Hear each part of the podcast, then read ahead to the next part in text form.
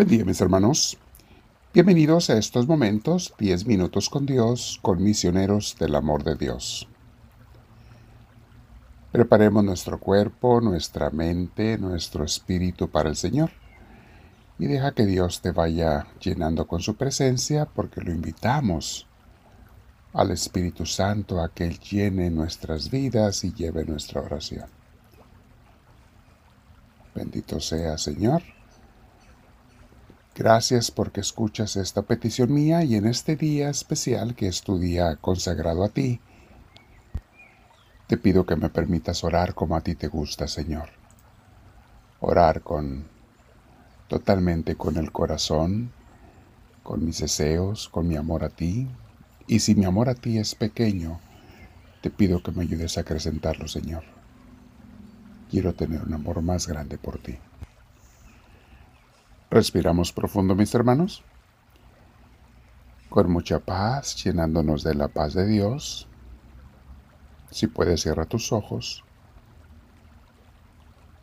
Procura estar sentada, sentado en una posición derecha, la espalda recta, tus hombros y tu cuello relajados y todo tu cuerpo relajado. Respiramos profundo, mis hermanos. Dile, Dios mío, entra en mí, te lo pido. Bendito sea, Señor. Mis hermanos, hoy vamos a meditar en un título que nos puede dar luz para los días que estamos viviendo. Eh, y a todos se nos va a ofrecer esto alguna vez. El título se llama En medio de la tormenta, Jesús está contigo. O está conmigo. Quizá uno de los pasajes más eh, emotivos y simbólicos del Evangelio es aquel pasaje de cuando Jesús eh, y los apóstoles iban en la barca y los pesca una tormenta en medio de la noche. Pero lo que más me impresiona a mí de esa escena es que Jesús estaba dormido. Mientras los discípulos sufrían, se angustiaban, se mortificaban, imagínense la brincadera de una barca en medio de un mar picado, una barca pequeña, y Jesús dormido, que tan cansado no andaría, que todo ese zarandeadero no lo despertaba. Debe haber andado Jesús sumamente cansado. Y por otro lado, sumamente confiado en su Padre Celestial, porque no estaba ignorante de que había una tormenta, y se daba el lujo de descansar y dormir en medio de la tormenta. Dice que Jesús, después de haber estado predicando, San Marcos nos narra varias parábolas en el capítulo 4 de Jesús y después de predicar les dice a sus discípulos, vámonos en la barca a la otra orilla del lago. Despidieron a la gente y se fueron no solo él, sino eran varias barcas que los acompañaban. Y cuando iban en camino o en el agua, se desata una tormenta con un viento fuertísimo. Las olas inundaban la barca y se empezaba a llenar de agua, dice San Marcos, comenzando en Mateo 4:35 y siguientes. Pero Jesús estaba dormido. El agua le salpicaba, lo mojaba y, y estaba tan cansado que no se despertaba Jesús, apoyado sobre una almohada. Pero los apóstoles, aterrorizados, fueron y lo despertaron. Y le dijeron, Maestro, ¿no te importa que nos estemos hundiendo? Cuando lo despertaron, Jesús se levantó, no por él, sino por los apóstoles. Jesús estaba en paz, confiaba en que no les iba a pasar nada, confiaba en su Padre Celestial. Y Jesús le da aquella famosa orden al viento y le dijo, al mar, silencio, cállate. Dice San Marcos que el viento se detuvo y todo quedó completamente en calma. Pero lo que sigue es también interesante, porque entonces Jesús se voltea hacia los apóstoles y los regaña. Les dice, ¿por qué tanto miedo? ¿Todavía no tienen fe? Cuando leo este pasaje, mis hermanos, me pregunto, ¿será que Dios me dice eso a mí también a veces?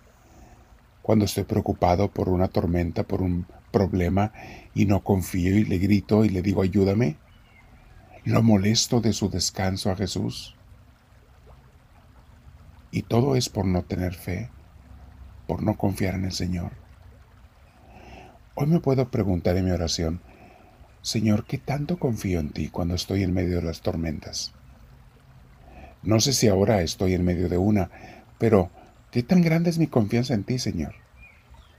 ¿Tengo fe? Dice el versículo 41 que los discípulos muy asustados, todavía asustados, se preguntaban unos a otros, incluso después de ver que se calmó la tormenta. De hecho, ahora se asustaron por ver la, el poder de Jesús, primero de ver la tormenta y ahora de ver su poder. Y decían, ¿quién es este que hasta el viento y el mar le obedecen? Podemos preguntarnos, entiendo que se hayan asustado por la tormenta, pero ¿por qué se asustaron de ver el poder de Cristo? ¿Será que nosotros por eso no vemos los milagros porque no confiamos en Dios? ¿Y nos asustaríamos de ver sus milagros? Hoy es una buena oportunidad, mi Dios, para pensar en ello, para consultarte a ti. ¿Qué tan fuerte es mi fe?